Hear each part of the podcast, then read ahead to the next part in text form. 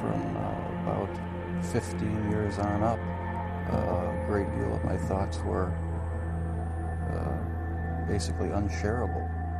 We are all evil in some form or another. Yes, I am you. Not 100%, but I am you. My mother was a, a sick, angry, hungry, and, and very sad woman. I hated her, but I wanted to love my mother. This is Serial Killing, a podcast. Welcome to Serial Killing, a podcast's October extravaganza. This month, I have released a few bonus podcasts slash videos for your October viewing slash listening pleasure. They have included some of our most beloved horror villains, killer mothers, and a little bit of storytelling. I'm getting a lot of really good feedback, a lot of feedback that you want me to continue doing some of the storytelling, so I will do that, but I'll dedicate a specific playlist for that for those that are not typically interested in listening to stories. Now, if you are enjoying this series or anything else I do, then like, subscribe, consider being a sponsor. Every little bit helps. And I especially want to thank a few of my patrons Galen, Emma, John, and Judy. So, our next October extravaganza podcast will be on a murdering mother, Megan Huntsman. Now, Megan was born on February 27th, 1975, in what I believe is Pleasant Grove, Utah. So, let's get into some history for that time.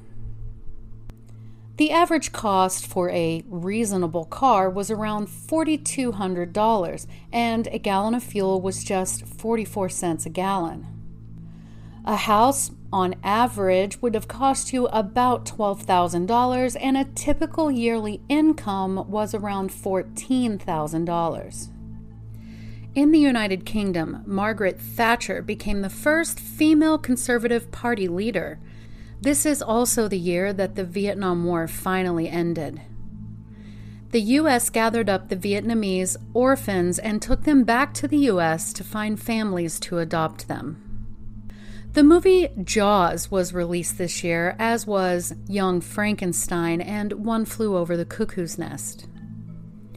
Newspaper heiress Patty Hearst, who had been kidnapped by the leftist group who called themselves SLA, Symbionese Liberation Army, I hope I pronounced that correctly, the year before, took part in an armed robbery with that group. She later claimed Stockholm Syndrome. Also in 1975, the US and the Soviet Union had a joint effort in a space flight. The Green March, with 350,000 unarmed Moroccans, crossed the border into the Spanish controlled area of Western Sahara, demanding the return of the Moroccan Sahara Desert. And then, of course, Jimmy Hoffa, ex Teamsters boss, disappeared this year, never to be found. Saturday Night Live debuted on NBC this year, and popular music was being created by Pink Floyd, The Who, Led Zeppelin, John Lennon, Elton John, and Black Sabbath. So, this was the atmosphere that Megan was born into. Her parents were Blaine Huntsman and Joyce Nelson.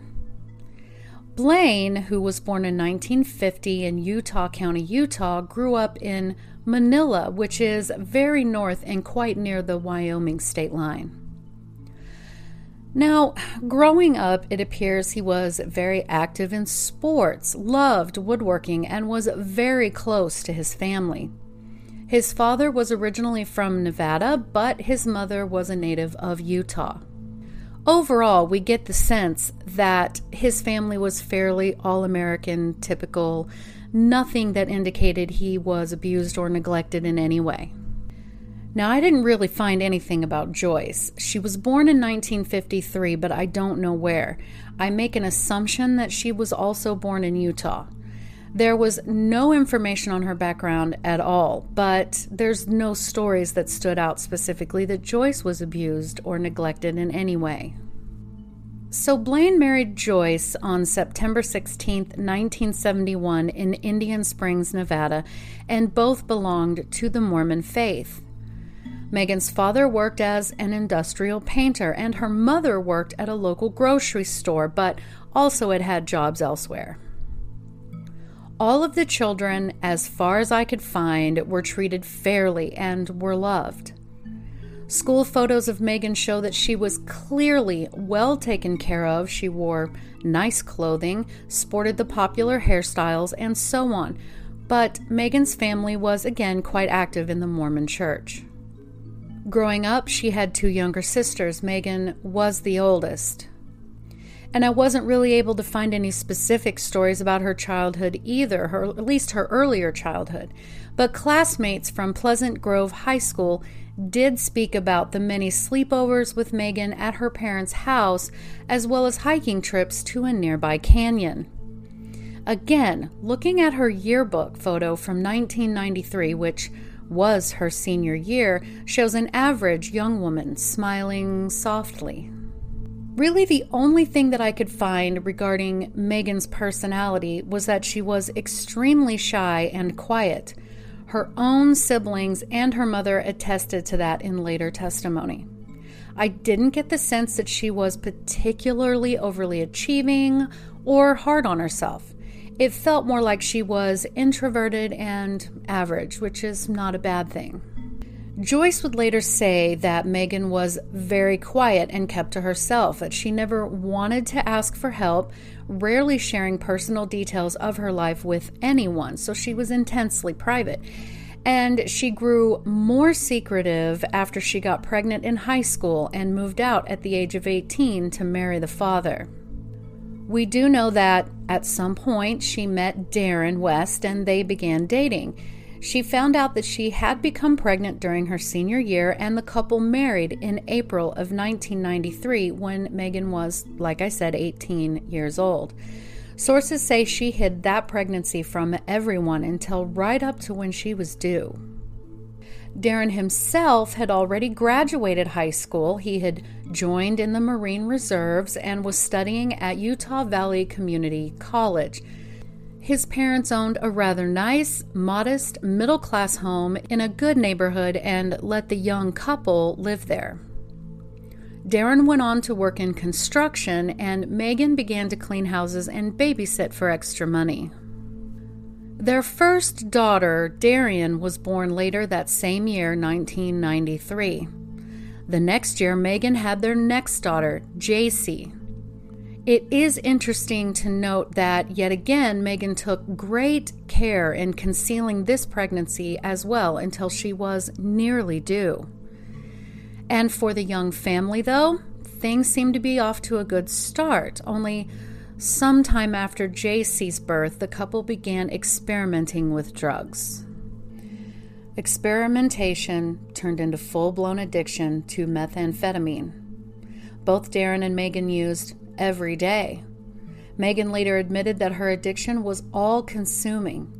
It has been said that their marriage, quote, decayed into substance abuse and violence unquote, according to statements Megan had made to people who were close to her at that time. According to Megan and her family, quote, she had black eyes and was embarrassed to tell anyone about it, to tell people what had happened, unquote, said one of her uncles. Quote, it was pretty severe. She would not come around for long periods of time, unquote. It is important to also note that the police said they never received any complaints of domestic abuse from this home. Then again, a family member said they didn't know about the methamphetamine that ruled the couple's lives.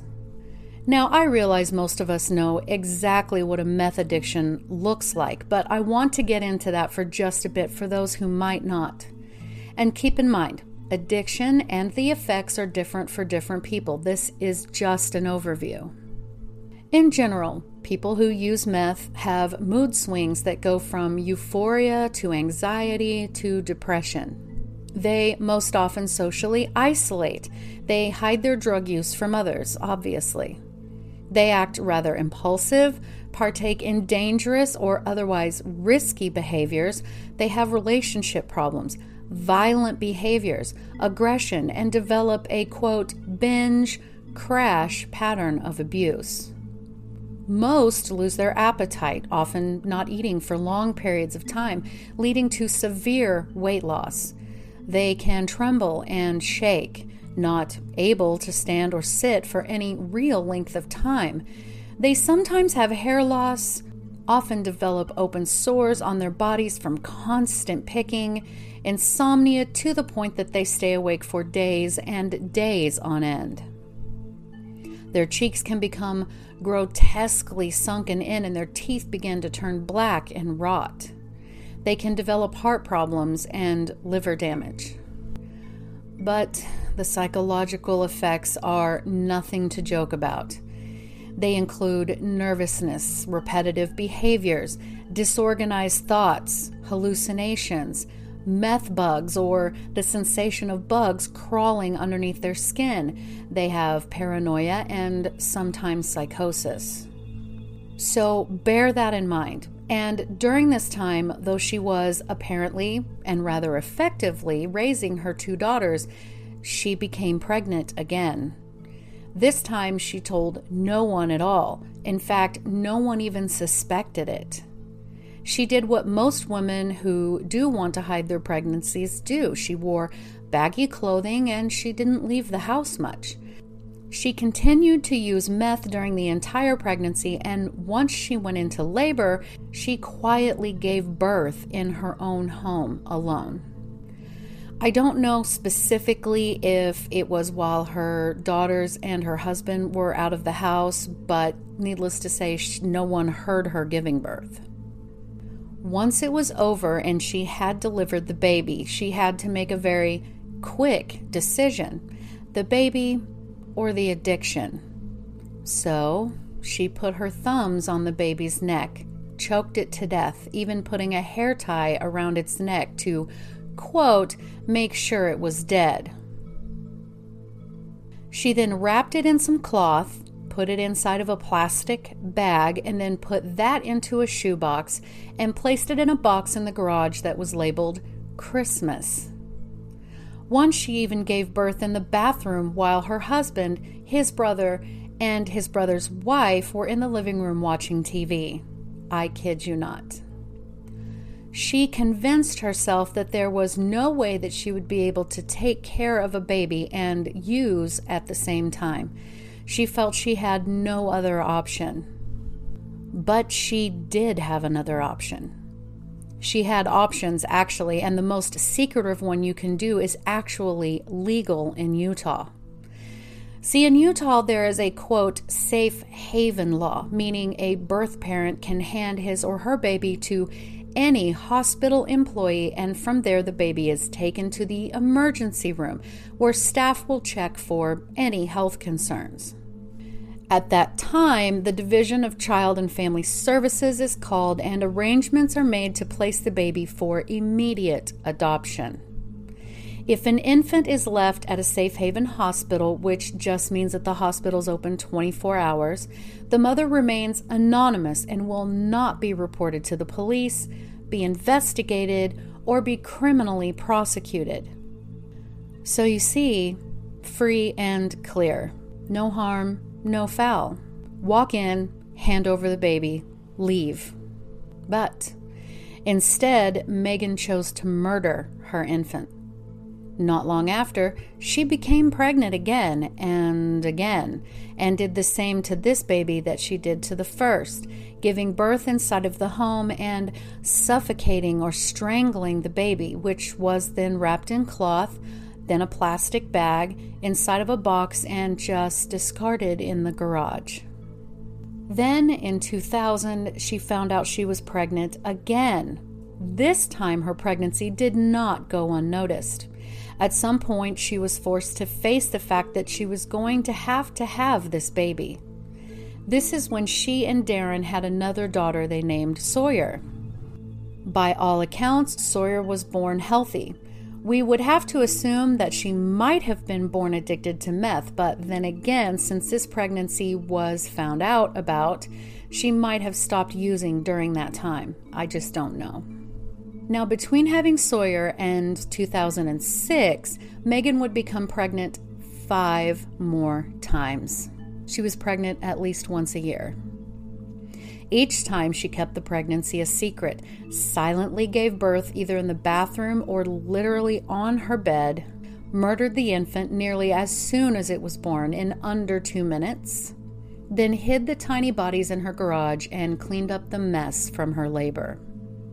Now, a couple of times Darren did suspect, but Megan would tell him that she had miscarried. And in fact, he later admitted to knowing about a couple, quote unquote, of the pregnancies. He said, quote, I knew she was pregnant, but I was so messed up on freaking drugs, I didn't know what was going on. Unquote.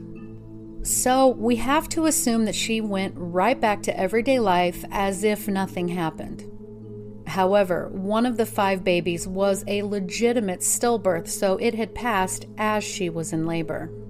But in total, all of the pregnancies and all of the babies had been full term babies. People that knew her during the time when she was killing her infants would say that they might see her in passing somewhere and that she looked and acted completely normal. Neighbors that were questioned said that they had noticed that Megan's weight would fluctuate over the years, going from baggy to tight clothes, but they firmly denied ever knowing that she was actually pregnant. She was a small and petite woman as it was, who very much kept to herself and didn't really interact with anyone outside of just a handful of people. So, sometime in 2005, the police were alerted to the fact that Darren was receiving mail ordered methamphetamine ingredients for manufacturing. They came to the house and asked if they could enter and look around, and Megan let them in. And while they did do a light search in the garage, they didn't find the bodies of the babies. They did find enough drug paraphernalia, though, to arrest Darren, and Afterwards, he was convicted on drug charges in 2006 and sent to prison. Now, since her husband was her supplier, she was kind of forced to stop the meth habit. Except she substituted one addiction for another, being alcohol. It would be booze and depression that would rule her life after her husband had been taken away. Darren's parents told her that she was more than welcome to stay in the home that they and her son and their children had lived in as long as she remained faithful to Darren. Megan agreed. And she did remain faithful until 2011 when she was caught having another man at the house. So Darren's parents told her that she had to leave. Her own family urged her to take this opportunity to get a divorce, but she refused. Her own uncle said, quote, she had no self-esteem, unquote. Megan's mother received a cancer diagnosis during this time, and she lived with her for a little while until she moved into her boyfriend's trailer house. His name is Jimmy Brady. Then the next year, in 2012, her ailing father was having chronic, painful leg and hip problems that no amount of medical intervention was helping. When he could take it no longer, he took his own life. Megan was completely devastated and began drinking heavier. Her mother urged her to enter into a treatment program for alcoholism, to which she reluctantly agreed. Once she was out, she moved back in with Jimmy, who stated that their lives became quite stable. She was being quite loving and motherly to those around her. Her two oldest daughters were nearly grown, and all three were still living in the old house. Megan then got a job at a grocery store bakery for a while, but then eventually lost her job. Then Megan told Jimmy that she was pregnant. The two of them discussed the pregnancy and how it would affect their lives. She later told him that she had miscarried and she appeared to be upset at the loss, according to Jimmy. So, in what I believe to be early 2014, Darren, Megan's husband, was released from prison and sent to a halfway house to finish out his sentence. Once he was released from that, he went back to his home that he would now share with his daughters and decided to start cleaning out the garage.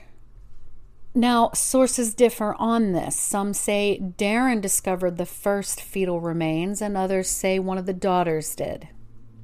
Either way, as the family was going through boxes in the garage, the remains of one of the babies was discovered. Darren immediately called the police. Afterward, Darren called Megan, who was at Jimmy's house, and told her what he had found. She told both Darren on the phone and Jimmy that she had miscarried a child years ago, but was panicked due to the drug use, so she had hidden the remains away. Darren told her that the police were on their way, and Megan then begged Jimmy to give her a gun. She was going to kill herself. So, as you can imagine, more and more infants were found swaddled in cloth, stuffed into plastic bags, and stowed away in boxes amongst the piled up old memories of the house.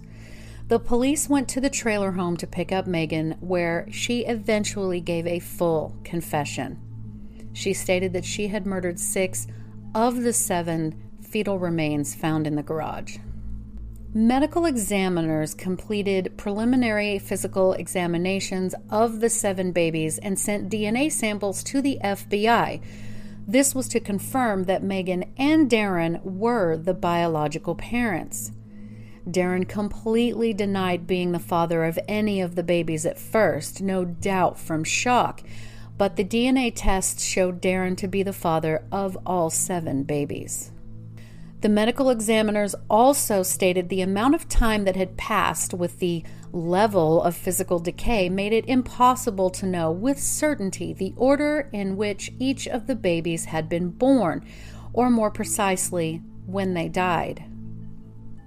Five of the infants had been female, two had been male. At least one of the bodies was discovered in a chemical that smelled like iodine. All were, like I said, full term. The six newborn babies each lived less than two minutes before their mother, lost in a haze of desperation and addiction, pressed her thumbs to their throats and killed them. Quote, Depression and alcohol took hold of me the same way drugs did, she said in a statement read by her attorney. I cannot give a reasonable answer why I was capable of such a sick and heinous crime. I held my secret for 18 years. Unquote.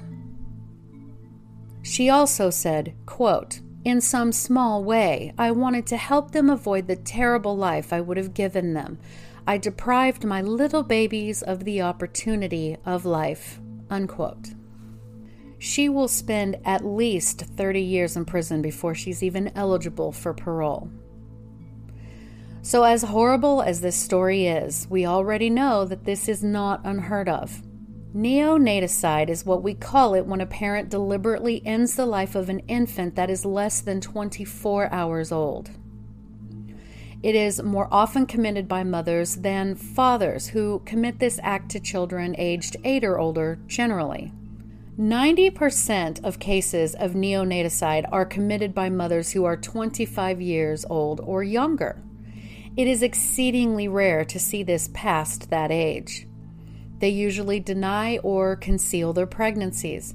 They are at an 80% chance of being unmarried, and less than 30% are deemed depressed or psychotic. A conservative estimate puts the incidence of neonaticide in the U.S. at 150 to 300 annually, although no official reporting requirements exist and many cases do go undiscovered. But in this case, Megan was well over 25. She had let a third baby live in between the murders and was married. While drugs were a factor, it is reported that she took excellent care of her daughters. It is also important to note that weapons are almost never used in these circumstances. Rather, the parent is using their own hands and so on. Drowning, strangulation, head trauma, suffocation, and exposure to the elements are all common methods.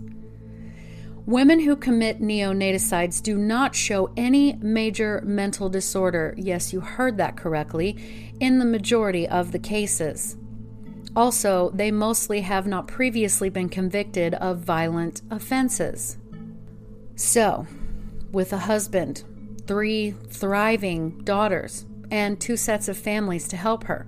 Her only excuse was that she chose drugs over her own babies over and over and over. And that, my friends, is, in my most humble and personal opinion, is inconceivable, unforgivable, and irredeemable. But what do you think? Leave me a comment on the YouTube video or DM me on Instagram. Leave me a message. You can email me at serialkillinginstagram at gmail.com. And thank you so, so much for listening. We are rounding the end of the October extravaganza. I hope you've enjoyed it, and we will be returning to our normal regular schedule very soon. Thank you so much.